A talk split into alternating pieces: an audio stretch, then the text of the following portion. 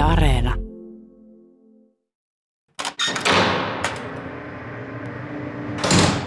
Ex-jengipomo Keijo Vilhusen elämä. Espoossa syntynyt ja myös Pohjois-Karjalan Liperissä nuoruuttaan viettänyt Keijo Vilhunen johti yhtä Suomen vaarallisinta rikollisjärjestöä ja toimi samaan aikaan Helsingin poliisin huumerikosyksikön tietolähteenä. Mies eli myös tavallista perhearkea vaimonsa ja lapsiensa kanssa. Vuonna 2013 jengipomon kaksoiselämä selvisi koko Suomelle ja valta-asema romahti.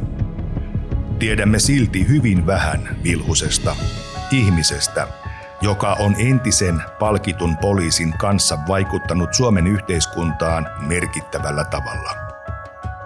Tiedot on kerätty mediasta ja kirjoista, nimettömiltä lähteiltä ja asiantuntijoiden sekä rikollisten haastatteluista. Käytämme myös oikeuden asiakirjoja ja äänitallenteita. Minä olen rikos- ja oikeustoimittaja Vera Miettinen. Halusin selvittää, millainen on rikollisen maailmankuva ja elämänarvot, miten rikolliseksi päädytään ja miten Keijo Vilhusesta tuli se, kuka hän on ollut ja on nyt. Tässä jaksossa takaisin parrasvaloihin, Keis Volkan Ynsal. 17 vuotta sitten, vuonna 2003, ruotsin turkkilainen rikollinen Volkan Unsal murhattiin Suomessa – ja neljä ihmistä sai teosta elinkautisen vankeusrangaistuksen. Unsal oli anastanut itselleen osan Ruotsin Arlandan miljoonaryöstön saaliista ja saanut sen takia tappouhkaukset peräänsä. Henkirikoksesta tuomittiin tuolloin Ruotsista murhan tilannut Leopoldo González Carmona, uhrin Suomeen tapettavaksi houkutellut uhrin lapsuuden ystävä Janne Raninen – sekä veriteon tehneet suomalaiset rikolliset Raimo Andersson ja Jani Leinonen. Nyt 17 vuotta myöhemmin Keijo Vilhusta ja Jari Aarniota syytetään käräjäoikeudessa samasta murhasta. Aarnio on syytteiden mukaan tiennyt murhasuunnitelmista, mutta ei ole poliisina estänyt sen toteutumista. Ja Keijo Vilhunen on syytteiden mukaan ollut yksi tekijöistä koko hankkeen alulle panija. Arnio ja Vilhunen kumpikin kiistää syyllistyneensä edellä mainittuihin tekoihin. Halusin selvittää, mistä tässä takavuosien alamaailman palkkamurhassa on kyse. Onko tämä vain rikollisten kostotoimenpide, niin kuin Vilhusen puolustus sanoo, vai voisivatko syytteiden väitteet pitää paikkaansa? Esittelen tässä jaksossa syyttäjän sekä Vilhusen puolustuksen näkemykset sekä muut asiaan liittyvät seikat niin laajasti kuin vain mahdollista.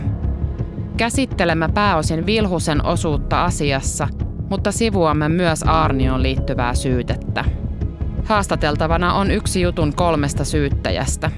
Nyt kun on syyte nostettu, niin siellä on katsottu, että on riittävä näyttö ja todennäköiset syyt epäillä Keijo Vilhosen syyllistyneen tähän murhaan. Vilhunen kertoo ensimmäistä kertaa medialle näkemyksensä tapahtumista.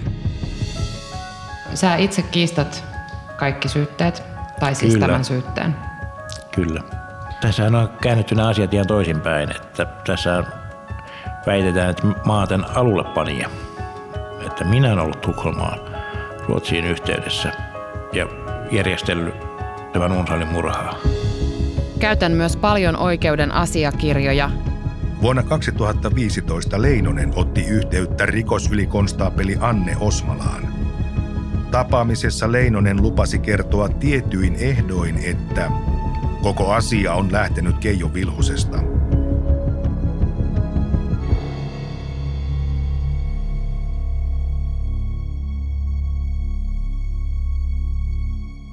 Vilhusen ja Arnion yhteistyön paljastuttua vuonna 2013 ja koko vyyhdin syvennyttyä vuosien aikana entistä enemmän, ajattelin, että nyt tässä on nähty kaikki.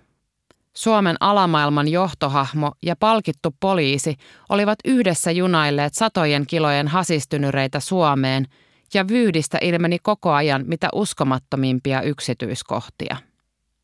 Mietin, että tähän juttuun ei vain enää voinut tulla lisää uusia käänteitä, eikä ainakaan mitään jo nähtyä ihmeellisempää.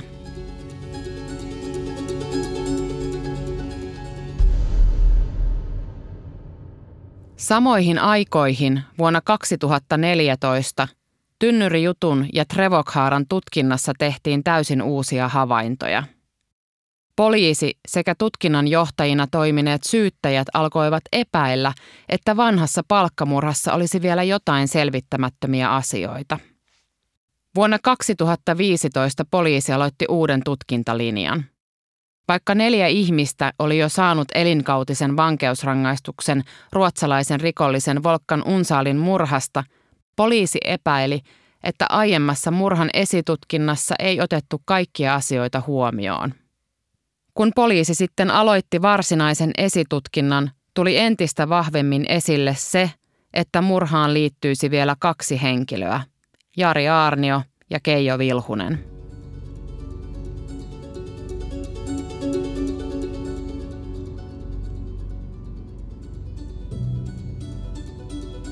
Vuonna 2018 Aarnio ja Vilhunen otettiin kiinni epäiltynä murhasta. Molemmat olivat juuri hiljattain päässeet vapaalle jalalle odottamaan hovioikeuden päätöstä niin sanotusta tynnyrijutusta. Heidät kuitenkin vapautettiin vain muutaman päivän päästä. Helmikuussa 2020 syyttäjän laitos tiedotti, että suoritetun uuden esitutkinnan ja epäilyiden perusteella on päätetty nostaa syytteet. Tiedotteessa luki, että rikollisjärjestön johtajan on epäilty osallistuneen murhaan yhtenä tekijänä ja että Aarnion osalta epäilty on, että hän olisi laiminlyönyt estää etukäteen tapahtuvaksi tietämänsä murhan – vaikka hänellä olisi ollut sen estämiseen erityinen velvollisuus. Asiaa käsitellään oikeudessa nyt syksyn aikana ja mahdolliset tuomiot tulevat myöhemmin.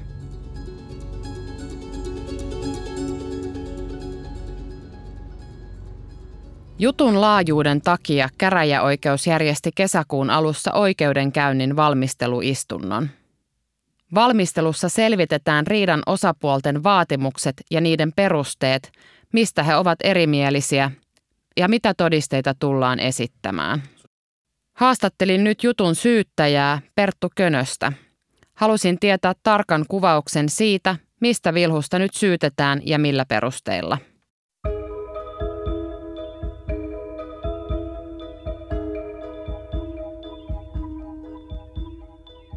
Eilen oli Jari Aarnioon ja Keijo Vilhuseen kohdistuneiden murhasyytteiden valmisteluistunto ja syksyllä sitten alkaa varsinainen käsittely. Öö, miltä se eilinen oikein näytti? No kyseessä oli tietysti vasta valmisteluistunto, että enemmän se on käytännön asioiden sopimista ja, ja suunnittelua, tämän pääkäsittelyn suunnittelua, mutta toki siinä syytekin tulee julkiseksi ja vastaukset – tulivat eilen julkiseksi ja tämä esitutkintamateriaali. Puhutaan hieman siitä, siitä tota, näistä murhasyytteistä myöhemmin, mutta puhutaan ensin ihan yleisesti järjestäytyneestä rikollisuudesta. Sä oot ollut pitkään syyttäjänä, mutta myös niin kuin erikoistunut näihin tai niin sanotusti erikoistunut näihin järjestäytyneen rikollisuuden keisseihin, niin tota, kerrotko vähän taustasta, että miten? No syytin noin kymmenen vuotta näitä huumausainerikoksia ja, ja muuta, muuta järjestäytynyttä rikollisuutta. Tällä tavalla se oli rajattu ja ehkä sitten 2010 vuodesta lähtien varsinkin Helsingin syyttäjäviraston aikana, niin tietysti minulle tuli paljon järjestäytyneen rikollisuuden juttuja ja kymmenessä vuodessa ehti nähdä tietysti sen, sen alan kehitystä sitten. Hmm. No minkälainen se kehitys on?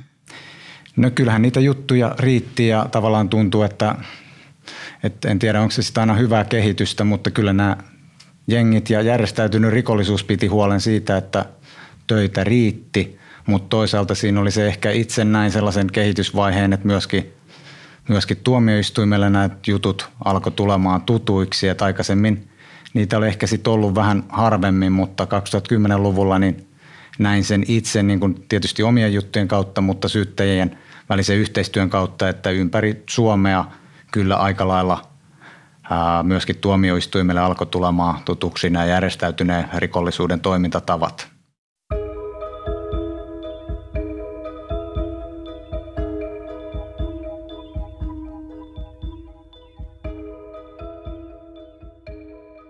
Voidaan käydä myös tai voitaisiin käydä läpi, että mitä se järjestäytynyt rikollisuus nyt siellä oikeudessa tarkoittaa? No yleensä se tarkoittaa monessa asiassa niin kuin lähinnä vaikeuksia sille käsittelylle. Sanoisin näin, että. Okay. kyllä tietenkin lähtökohtaisesti järjestäytynyt rikollisuus on, on suunnitelmallista, ammattimaista rikollisuutta ja, ja kaikki se, tietenkin se työnjako ja käskyvaltasuhteetkin, vaikka niistä aina riidellään ja kiistellään, niin tosiasiassa ne tietenkin vaikuttaa silleen, että kaikkien syyllisten vastuusen saattaminen on, on vaikeampaa ja ylipäätänsä poliisi kohtaa sen, että näytön hankkiminen on vaikeampaa järjestäytyneen rikollisuuden kohdalla ja yksi asia on tietysti se ihan yksinkertaisesti, että järjestäytyneen rikollisuuden toimia pelätään – joko ilman uhkailua tai varsinkin sitten, jos jonkunlaista uhkailua tapahtuu, niin sellaista pelkoa esiintyy ja se johtaa siihen, että, että niistä asioista puhutaan vähemmän. Mm.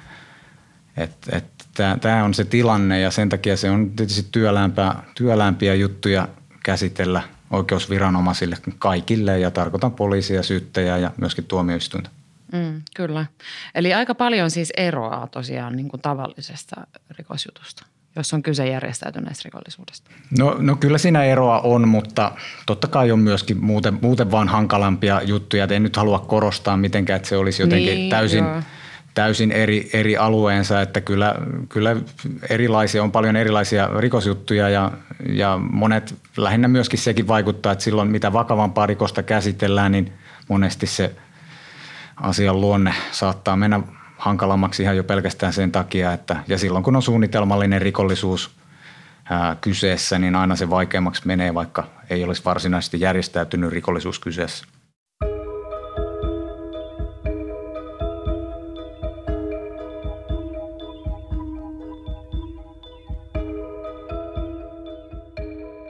Puhuit äsken tuosta koventamisesta, niin mitä se tarkoittaa?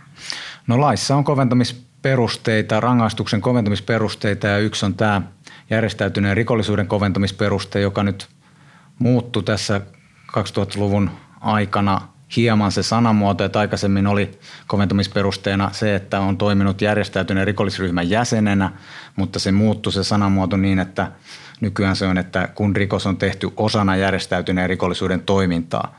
Ja sillä ei ehkä nyt niin suurta – suurta muutosta ole tässä tapahtunut, mutta, mutta joka tapauksessa kyse on siitä, että tulee tuomita kovempi rangaistus silloin, kun on kyse järjestäytyneestä rikollisuudesta ja käytännössä niin se voisin sanoa, että oikeuskäytännössä on jonkin verran vaihdellut aina kuinka suuri lisäys ja kovennus siihen rangaistukseen tulee, mutta kyllä itse on pyrkinyt ottaa sen ihan sananmukaisesti, että sen pitää olla olennainen ja tuntuva kovennus siinä rangaistuksessa ja silti tiedän, että ympäri maata niin välillä näkee sellaisia tuomioita, joissa todetaan, että on so- sovellettu koventamisperustetta, mutta ei se juurikaan siinä mitatussa rangaistuksessa ulospäin sitten näy.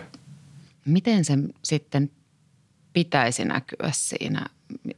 No tietysti lähtökohta on se aina sen kullosenkin rikoksen rangaistusasteikko, jota ei tietenkään voida ylittää myöskään koventamalla, mutta se, että jos työpillisesti tuomittaisi jostain rikoksesta esimerkiksi kaksi vuotta, niin kyllä mielestäni se koventamisperusteen vaikutus voisi olla ja on käytännössä ollutkin sitä, että se on sitten kolmesta neljää vuotta. Että, ja, ja oikeuskäytännössä löytyy esimerkkejä siitä, että se voi olla jos se rangaistus maksimisen mahdollistaa, niin rangaistus voi olla käytännössä tuplarangaistus, melkein tavallaan kaksinkertainen rangaistus kyseessä, mutta mut silloin kun niissä tapauksissa, jossa lisätään vuosien vankeusrangaistukseen ainoastaan joitakin kuukausia, niin mielestäni siinä ei kovin hurjasta kovennuksesta voida puhua.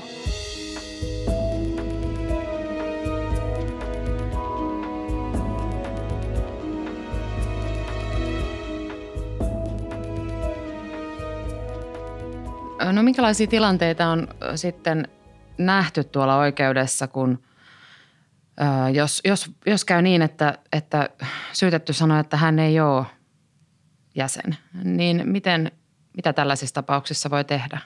No kyllähän se aina tietenkin syytteen tulee esittää näyttö siitä, että kyseinen henkilö on rikollisryhmän jäsen ja se on yksi tyypillinen väittelyn aihe näissä asioissa – ehkä siinäkin on, on ollut vaikeampia tapauksia ja helpompia tapauksia, että joskus, joskus sitä jäsenyyttä sinänsä ei edes kiistetä, mutta että on joskus takavarikoitu jäsenluetteloita ja tietenkin nämä jengiliivit, sikäli kun puhutaan tunnuksellisista rikollisryhmistä, niin silloin esimerkiksi jengiliivien takavarikointi tai varsinkin esimerkiksi valokuvattuna henkilöliivit päällä, niin kyllä se monella tavalla ja tatuoinnit esimerkiksi, niin kyllä se jäsenyys, siitä saatetaan saada erittäin vahva, vahva näyttö, vaikka henkilö haluaisi sen jäsenyyden kiistää.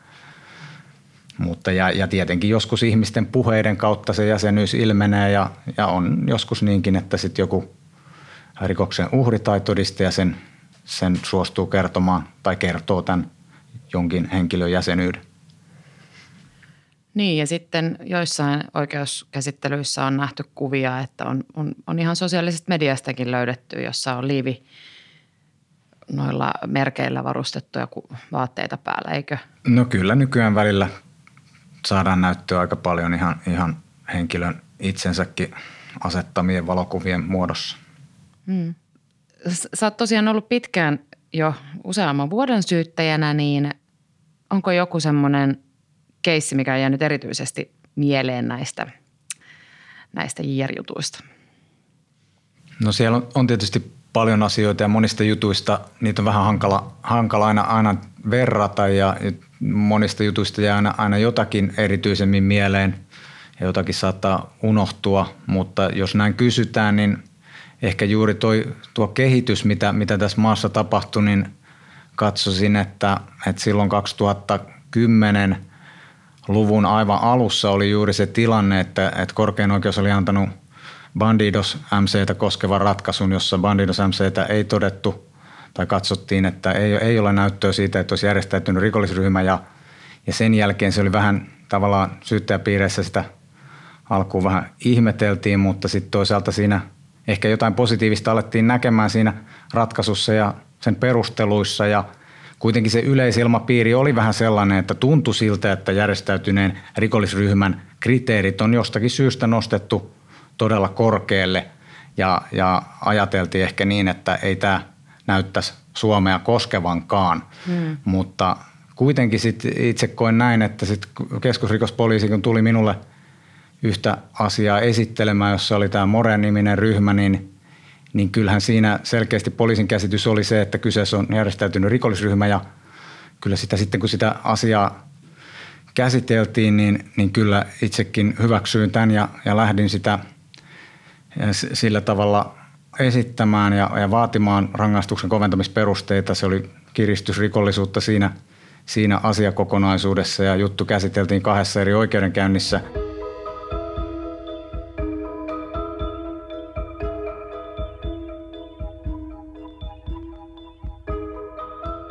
Itse muistan sen lähinnä siitä, että siinä oli Kymenlaakson käräjäoikeudessa kaikki syytteet hylättiin, käytännössä kaikki syytteet hylättiin ja – sen jälkeen sitten Kouvolan hovioikeus kuitenkin tuomitsi näitä päätekijöitä ihan tuntuviin rangaistuksiin, että se oli sellainen tuomio, jossa kyllä näkyi se rangaistuksen koventaminen, niin katson niin, että silläkin tuomiolla oli sitten jälkikäteen juuri se, se positiivinen vaikutus, että sitä laajemmin ylipäätänsä alettiin vaatimaan näitä koventamisperusteita ja ne käytännössä sitten menesty paremmin. Et itse koin, että tämä More-juttu, niin siinä oli niin kuin haastetta – tietenkin näytöllisesti siinä oli haasteita, että, että uhka, uhkailuakin on monenlaista, että toiset uhkaa hyvinkin, hyvinkin brutaaleilla uhkauksilla ihan suoralla selvällä suomen kielellä, mutta on sitten on sellaistakin uhkaamista, jossa sitä jollain lailla rakennetaan ja vältetään suoraa sanallista uhkausta ja tässä,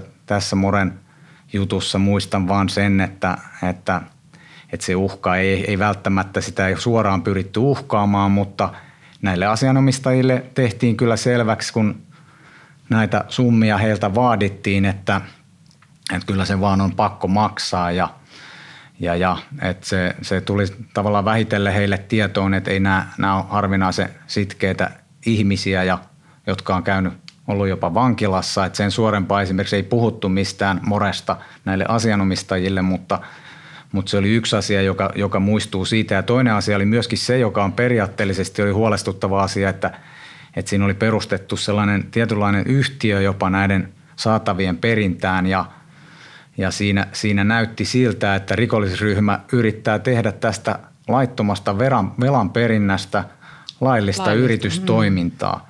Ja, ja se ei kyllä tässä, tässä tapauksessa menestynyt, mutta se on se ehkä se yleisempi tendenssi, joka järjestäytyneessä rikollisuudessa on, että he tar- tarjoaa sellaisia palveluita ja he on tavallaan tekemässä osittain jopa valtiolle kuuluvia asioita, jos siihen annetaan mahdollisuus, mutta katsoisin, että yhteiskunta voi toimia niin, että esimerkiksi epäselviä velan perintää annetaan rikollisille, että se ei ole, se, se kukaan ei sitä halua sellaista perintää, paitsi tietenkin nämä rikolliset itse haluaisi siitä hyötyä taloudellisesti.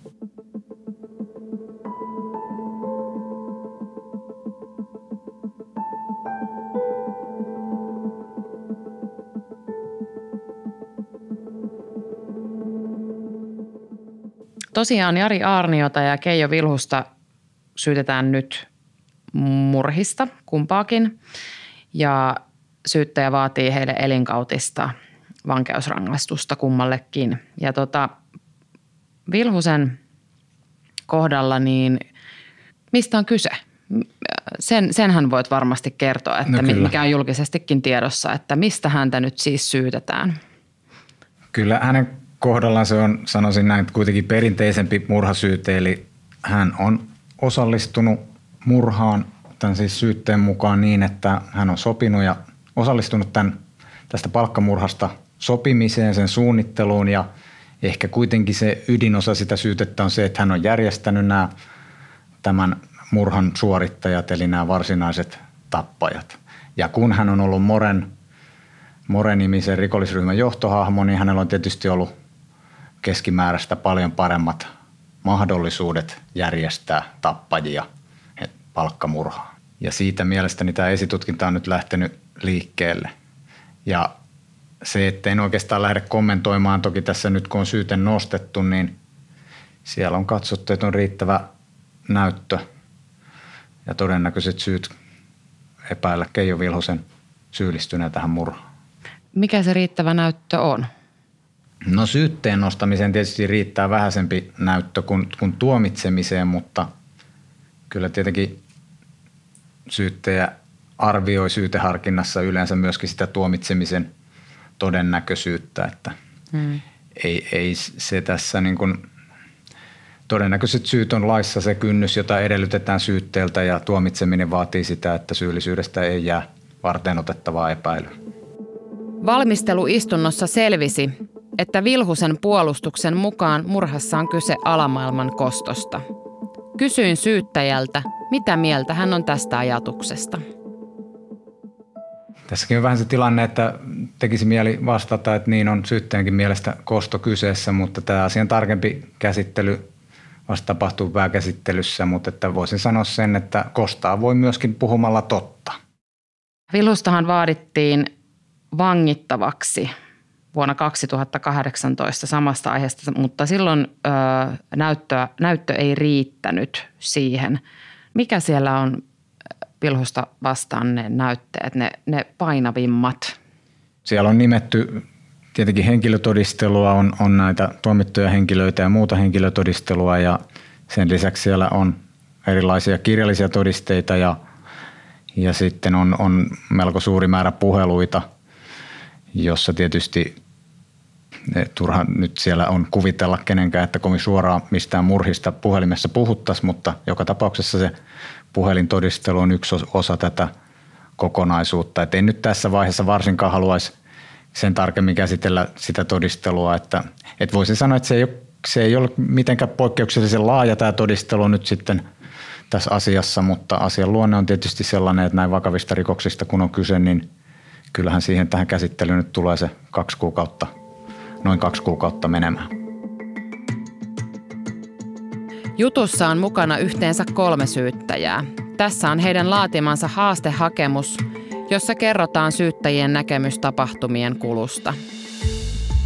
Keiju Vilhunen on yhdessä teosta aiemmin tuomittujen Raimo Anderssonin, Jani Leinosen ja Janne Ranisen kanssa tappanut Volkan Ynsalin palkkiota vastaan osallistumalla murhan toimeenpanoa, jälkien peittelyä ja palkkion maksua koskevaan suunnitteluun ja järjestelyihin.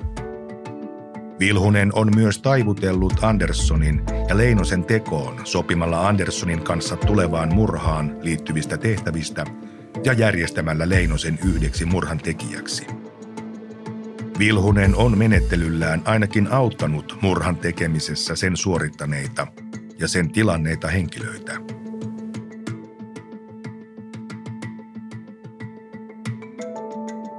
Vilhunen on viimeistään kesällä 2003 saanut tiedon Ranisen ja Leopoldo González Carmonan suunnitelmasta houkutella Ynsal Suomeen tapettavaksi.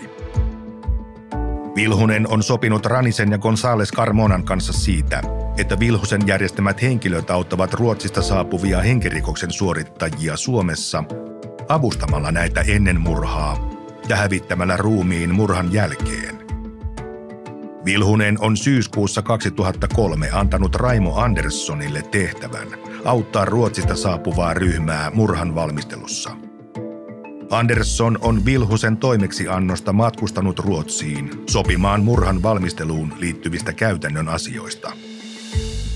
Tämän jälkeen Andersson on Vilhusen toisen toimeksiannon mukaisesti järjestänyt Ruotsista saapuneelle ryhmälle Hollolan Herralasta omakotitalon murhan valmistelua varten. Ja hän on tavannut kyseisiä henkilöitä murhan valmisteluun liittyen.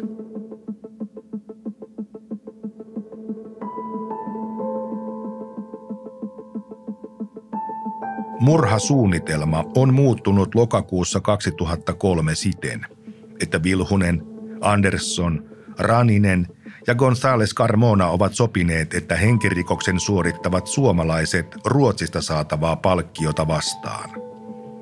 Vilhunen on sopinut murhan suorittajat kysymällä ensin Anderssonin halukkuutta tehtävään. Anderssonin edellytettyä toista henkilöä avustamaan murhassa – Vilhunen on järjestänyt Leinosen yhdeksi henkirikoksen suorittajaksi. Vilhunen on osallistunut murhan suunnitteluun ja valmisteluun tavatessaan Ranista, Anderssonia ja Leinosta useita kertoja ennen rikosta. Andersson, Leinonen ja Raninen ovat edellä mainitun suunnitelman mukaisesti tappaneet Ynsalin Vuosaaressa Leinosen asunnossa 16.10.2003.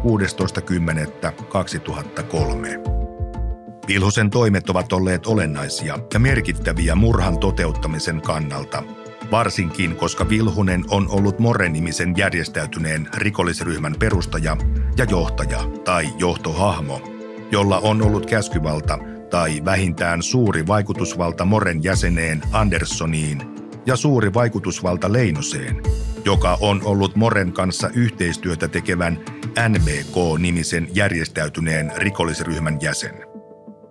Vilhunen on saanut osan murhapalkkiosta itselleen, siten että Andersson on luovuttanut omasta palkkioosuudestaan 20 prosenttia Vilhuselle.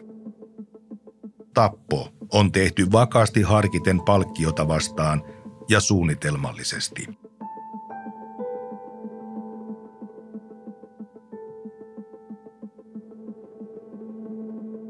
Haastehakemuksessa oli myös lista todistajia ja heidän joukossaan on myös aiemmin murhasta tuomittuja elossa olevia henkilöitä. Osa heistä puhuu Vilhusen osuudesta ja siitä, että Vilhunen olisi ollut osallisena rikokseen. Elinkautista tuomiotaan Riihimäellä suorittava Janne Raninen julkaisi vuonna 2018 kirjan Kutsuvat minua palkkamurhaajaksi. Siinä Raninen kertoo Unsaalin murhasta ja kirja on kirjattu myös yhdeksi todistusaineistoksi jutussa. Pyysin Ranisen haastattelua heti, kun tämän ohjelman tuotanto alkoi. Haastattelupyyntö ei kuitenkaan tavoittanut Ranista ajoissa. Juttelimme puhelimessa myöhemmin, eikä haastattelulle ollut enää tarvetta, vaikka Raninen olisi siihen suostunut. Kaikki asiat, joita Raninen olisi tuonut esille – on jo käsitelty julkisesti tai muissa haastatteluissa. Pyysin haastateltavaksi myös Jani Leinosta, joka sai myös elinkautisen unsaalin murhasta 17 vuotta sitten. Hän ei halunnut antaa haastattelua. Leinonen ei ole koskaan puhunut medialle useista pyynnöistä huolimatta. Vuonna 2015, kun Leinonen otti yhteyttä poliisiin ja tutkinta murhasyytteistä alkoi, Leinosta kuulusteltiin Riihimään vankilassa. Hän totesi, että seurattuaan Jari Aarnioon kohdistuneen oikeudenkäynnin uutisointia, Leinonen tuli vakuuttuneeksi siitä, että heidät haluttiin takavuosina polttaa murhasta tarkoituksella ja saada pois alamaailman kuvioista. Kuuntelet ohjelmaa alamaailmasta ja entisestä rikollispomosta Keijo Vilhusesta. Ex-jengipomo Keijo Vilhusen elämä. Mikä on sitten Vilhusen näkemys asiasta? Hän ei ole aiemmin kommentoinut murhasyytettä julkisesti, mutta nyt hän avaa asiaa haastattelussaan. Vilhusen mukaan hän oli tiennyt murhasuunnitelmista jo aiemmin ja antanut poliisille varoituksen siitä. Kysyin häneltä, mitä kaikkea nyt syksyn oikeuskäsittelyssä tullaan kuulemaan.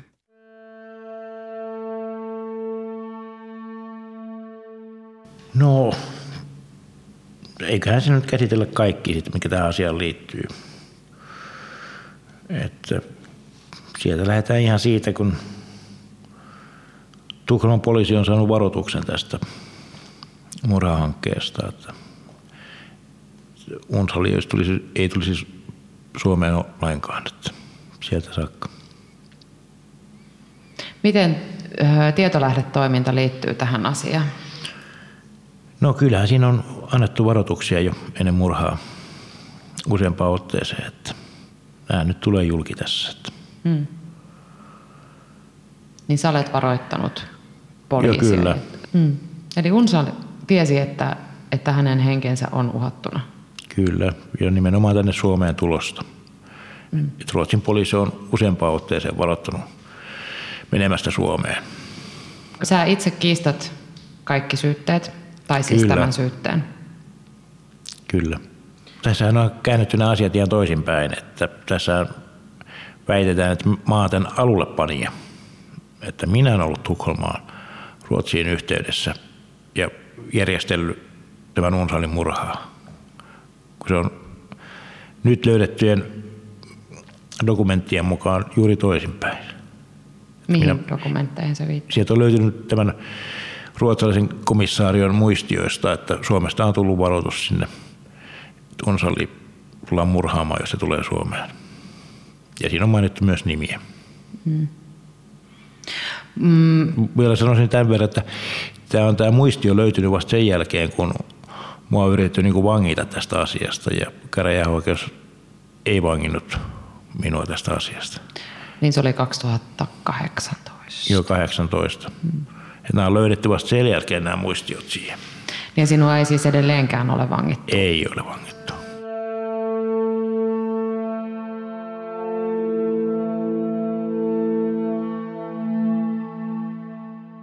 Helsingin käräjäoikeus käsitteli heinäkuussa 2018 tutkinnanjohtajan esittämän Vilhuseen kohdistetun vangitsemisvaatimuksen murhasyytteisiin liittyen – Käräjäoikeus hylkäsi vangitsemisvaatimuksen todeten, ettei oltu esitetty todennäköisiä syitä Vilhusen syyllisyyden puolesta.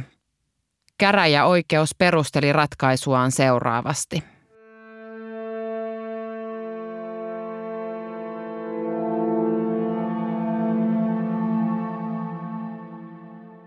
Varsinaista näyttöä Vilhuseen kohdistetusta rikosepäilystä on täten vain Leinosen ja Anderssonin kertomus. Anderssonin kertomuksen luotettavuutta ei voida mahdollisessa oikeudenkäynnissä ristikuulestelun avulla arvioida. Rikoksesta on kulunut jo 15 vuotta.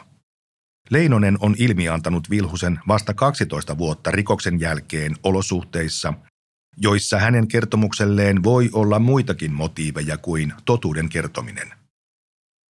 Rikostutkinta Vilhusta vastaan on ollut vireillä jo kaksi ja puoli vuotta – ja Vilhusta on kuultu asiassa epäiltynä jo puolen vuoden ajan.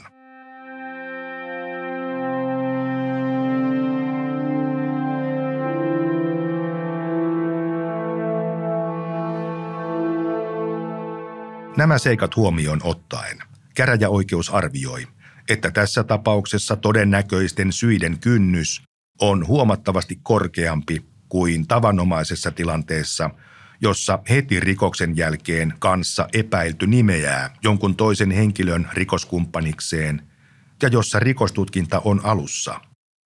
Tätä kynnystä ei ole käräjäoikeuden näkemyksen mukaan ylitetty, joten asiassa ei ole esitetty todennäköisiä syitä epäillä Vilhusta 16. lokakuuta 2003 Helsingissä tehdystä murhasta.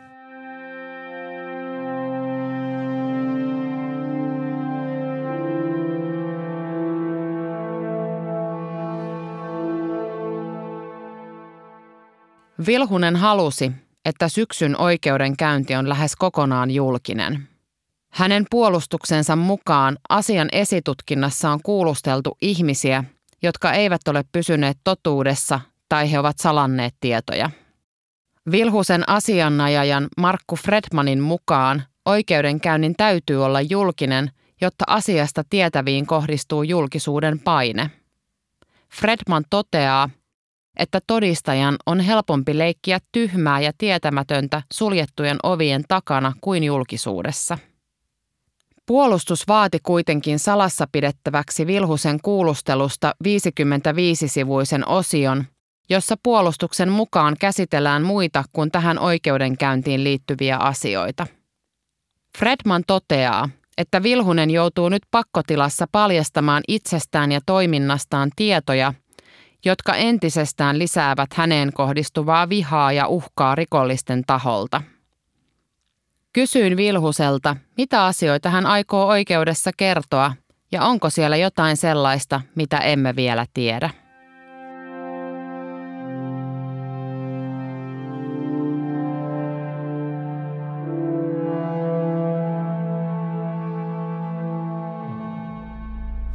No, kyllä kai siellä tulee kaiken näköisiä asioita vielä esille. Että. Nyt olisi oivallinen hetki puhdistaa no, No, tässä nyt näitä, ehkä näitä tutkinta-asioita kumminkin, että siellä on nyt vähän, joitain jäänyt vähän pimentoon näissä tutkinnoissa sitten, syystä tai toisesta. Mitkä nyt on ollut poliisin tiedossa ja tällaisia asioita. Pystytkö? Muun muassa tämä rahapalkkio. Mm.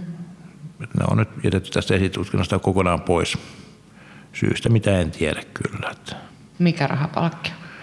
No tässä on yksi näistä tekijöistä luvannut rahapalkkio siitä, että 150 000 euroa niin kuin minun päästäni.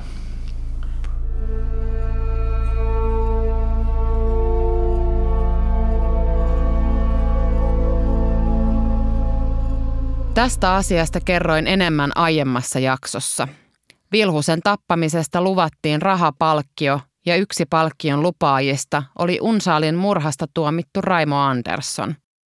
Hänet taas löydettiin murhattuna huhtikuussa 2018 ja myöhemmin hänen murhasta tuomittiin elinkautiseen rikollisvaikuttaja veli-Matti Tuahvanainen.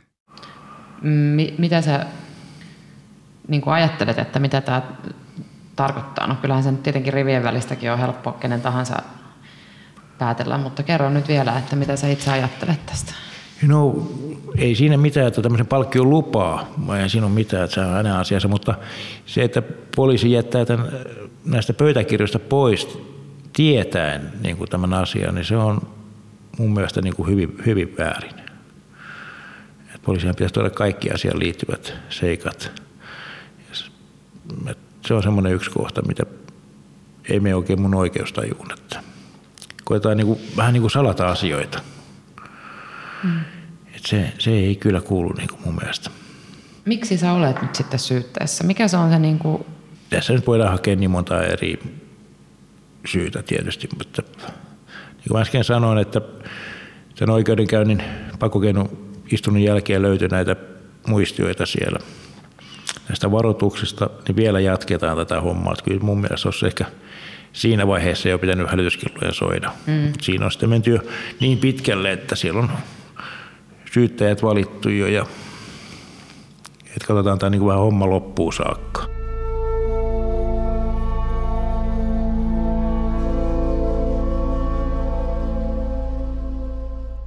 Vilhusen puolustaja Markku Fredman ei antanut haastattelua, koska kun tätä jaksoa tehtiin, Fredman oli kesälomalla.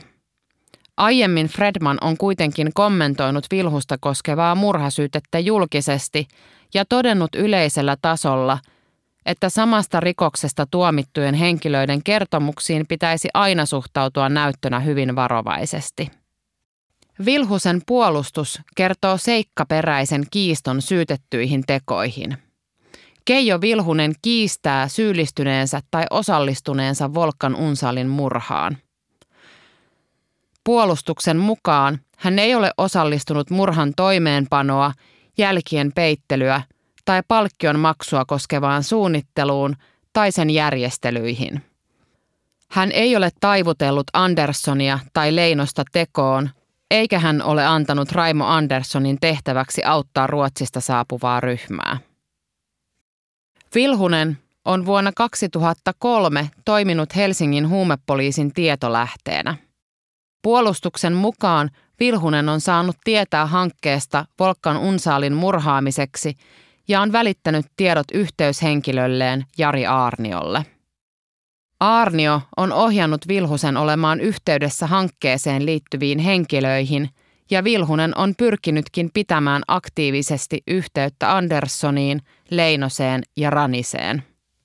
Hän on raportoinut jatkuvasti ja ajantasaisesti saamansa tiedot Aarniolle. Vilhusen käsitys on ollut, että hänen välittämänsä tiedot käynnistävät massiivisen poliisioperaation, jossa tiedossa olevat tekijät otetaan tiiviiseen tarkkailuun ja jossa tekijät otetaan kiinni ennen kuin he ehtivät rikoksensa tehdä. Vilhusen mukaan Arnio on tuolloin kertonut hänelle, että Vilhusen antamien tietojen perusteella on käynnistetty telekuuntelu ja tarkkailu.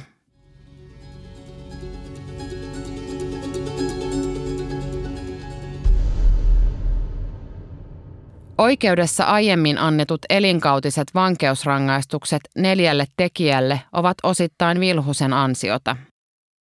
Vilhunen järjesti Unsaalin murhan jälkeen saunaillan tekijöille hotelli Hesperiaan kuulakseen tapahtumista ja siitä, mihin ruumis oli piilotettu. Saunaillan tarkoituksena oli saada tietoa tapahtumien kulusta – Poliisin järjestämä tilakuuntelu tallenne olikin keskeisenä näyttönä Raimo Anderssonia vastaan oikeudessa.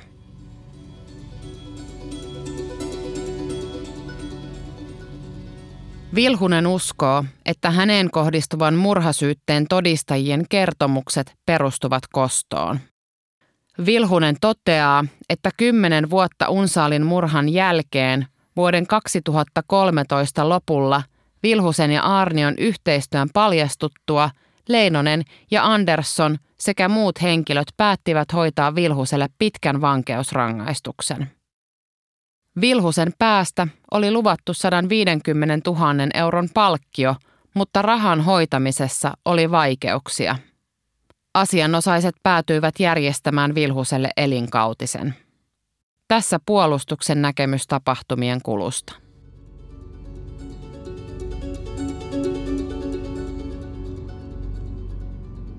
Vuonna 2015 Leinonen otti yhteyttä rikosylikonstaapeli Anne Osmalaan. Tapaamisessa Leinonen lupasi kertoa tietyin ehdoin, että koko asia on lähtenyt Keijo Vilhusesta. Kostotoimiin yhdistyi Leinosen oman edun tavoitteluun. Leinosen ensimmäinen ehto oli, että hänen tulee päästä saattamattomana lomille vankilasta – Osmala lupasi Leinoselle, että lomia voidaan aikaistaa, jos he pääsevät yhteisymmärrykseen. Marraskuussa 2015 Leinosta puhutettiin jälleen, kun keskusrikospoliisi otti tutkintavastuun. Lopulta Leinosen lomat järjestettiin ja hän pääsi myös avovankilaan.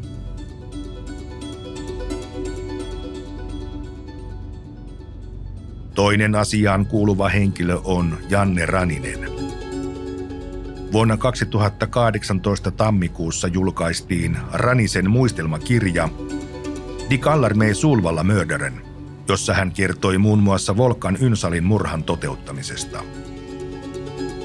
Kirjan suomenkielinen käännös ilmestyi loppuvuonna 2018 nimellä Kutsuvat minua palkkamurhaajaksi.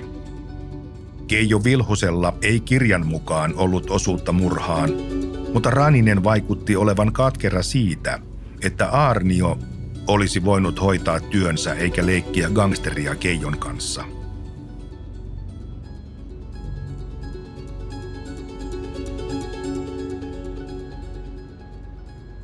Tämä edellä kuultu oli siis Vilhusen puolustuksen näkemys siitä, että murhasyytteessä on kyse vain kostosta.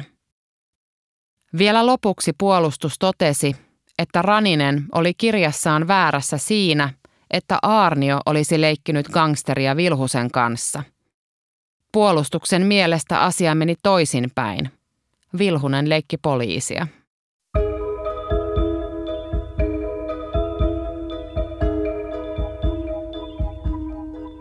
Juttelin myös Jari Aarnion kanssa murhasyytteistä.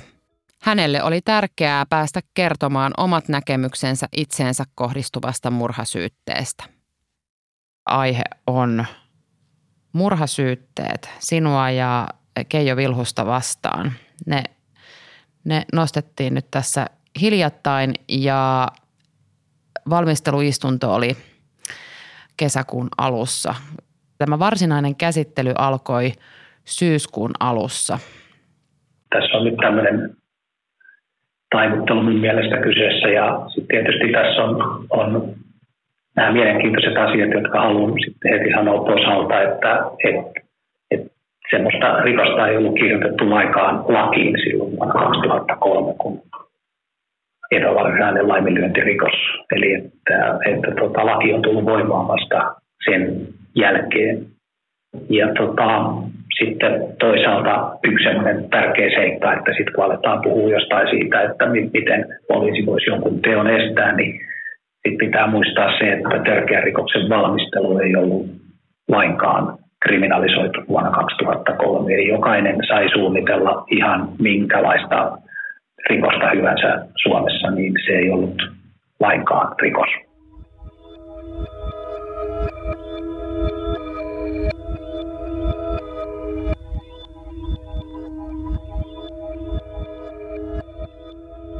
Ja sitten kun siitä johdan vielä tätä asiaa sen verran, että kun ruvetaan miettimään, että mitä mahdollisuuksia poliisilla oikeasti olisi ollut puuttua jonkun ihmisen su- suunnitelmiin, koska se ei ole rikos, niin tota, sittenhän meille ei jää enää mitään muuta siitä, siihen oikeastaan käteen kuin se, että mikä sitten syytteessä lukee, että, että tota, ah, niin olisi pitänyt soitella niin kuin tyypeille. Mm. Ja nyt sitten Armio vastailee syksyllä siihen, että pitikö soitella vai ei ja millä mm. tiedoilla.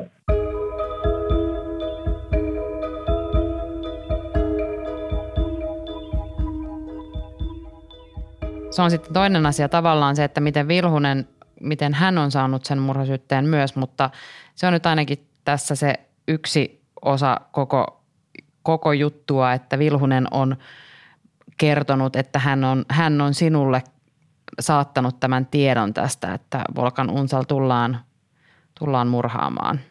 Ja sitten taas vissiin te olette sitten eri mieltä. Puolustus on sitä mieltä, että näin ei ole, ei, ei ole käynyt.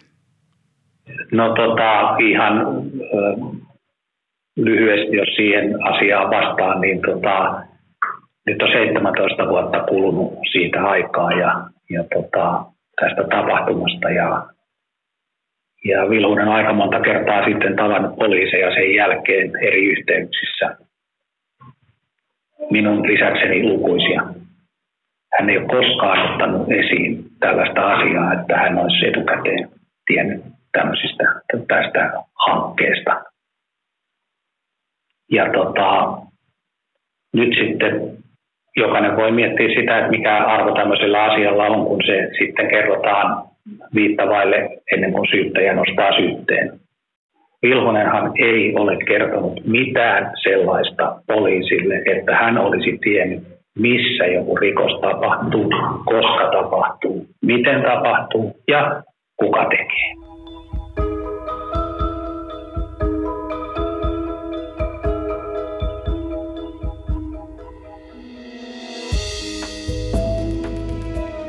Niin, tässä, tässä tuntuu olevan kaksi ihan eri näkökulmaa. Teistä valmisteluistuntoa, ennen valmisteluistuntoa kumpikin osapuoli lähetti semmoisen pitkän pitkän ennakkovastauksen. Ja niitä kun on lukenut ja käynyt läpi, niin, niin kuin jotenkin tulee ensinnäkin sellainen olo, että, että vieritetään tavallaan sitä vastuuta tai, tai syytä toisen niskoille ja sitten toiseksi semmoinen olo, että, että, tota, että siellä on ihan eri käsitykset siitä, että miten, miten asiat on, on mennyt. Sehän vielä valmisteluistunnossa asianajaja Leppiniemi kysyi, että onko tämä riidatonta, että, että Vilhunen ei ole tiennyt milloin tapahtuu ja missä tapahtuu. Ja Vilhusen avustaja sanoi, että näin on, se on riidatonta, mutta syyttäjän mielestä se ei ole riidatonta. Niin, tässä on sitten vielä sitten syyttäjän näkemys asiasta, että miten niin. tämä asia on mm. mennyt. Tämä valmisteluistunto jo antoi semmoisen pienen käsityksen siitä, että minkälainen tämä koko oikeuskäsittely tulee olemaan. Varmasti mielenkiintoinen. Onko sulla jotain ajatuksia siitä, että mitä, me, mitä siellä tullaan näkemään siellä istunnossa tai no, oikeudenkäsittelyssä? No tietysti en, en siihen osaa oikeastaan ennustaa, että, että mitä, mitä tulee tapahtumaan, mutta sellainen käsitys mulla on tällä hetkellä, että, että, että ehkä vielä kaikkia tarinoita ei ole asiassa kuultu.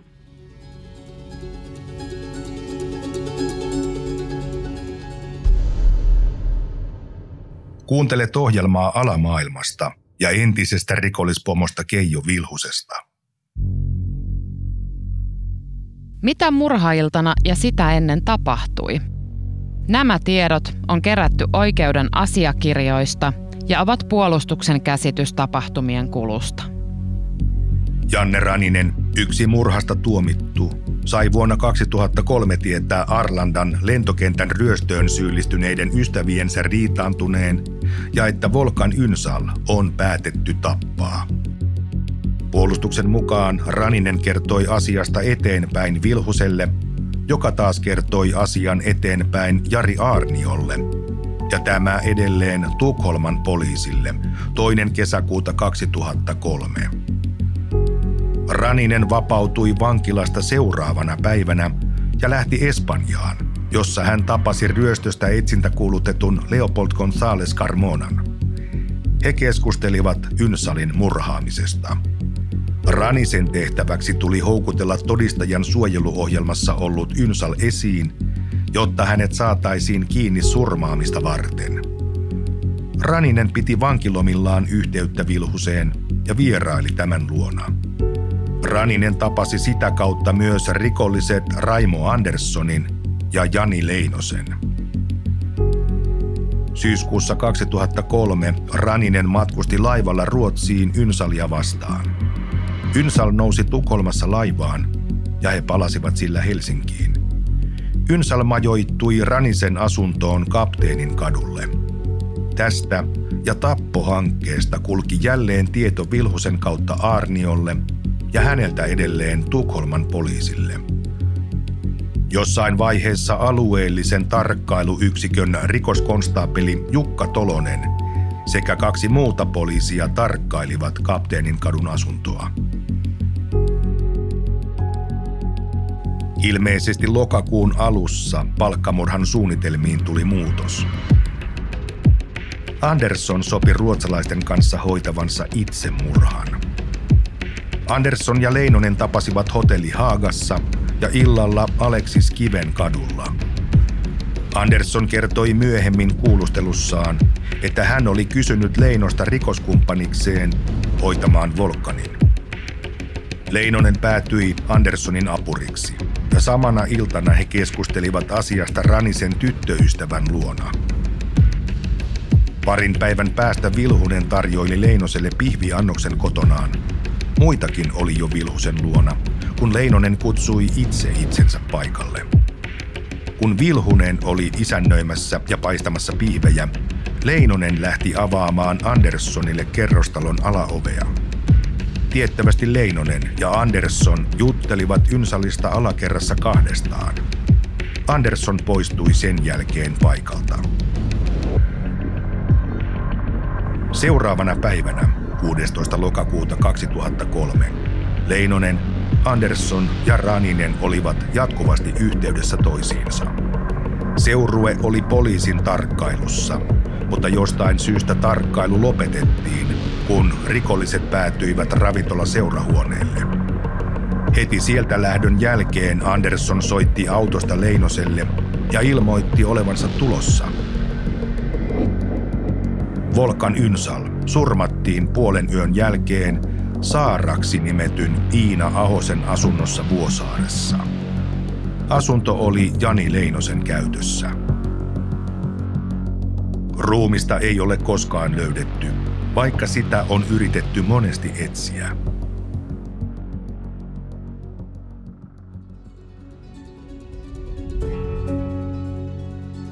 Olet nyt kuullut Vilhusta koskevaan murhasyytteeseen liittyvät tiedot. Tapahtumien kulusta on selvästi monta eri näkemystä. Yksi on Vilhusen, yksi on Aarnion ja yksi syyttäjien. Sitten on vielä muita asiaan liittyviä henkilöitä, joilla on kaikilla oma näkemyksensä siitä, oliko Aarnio tai Vilhunen jotenkin osallisena Unsaalin murhaan.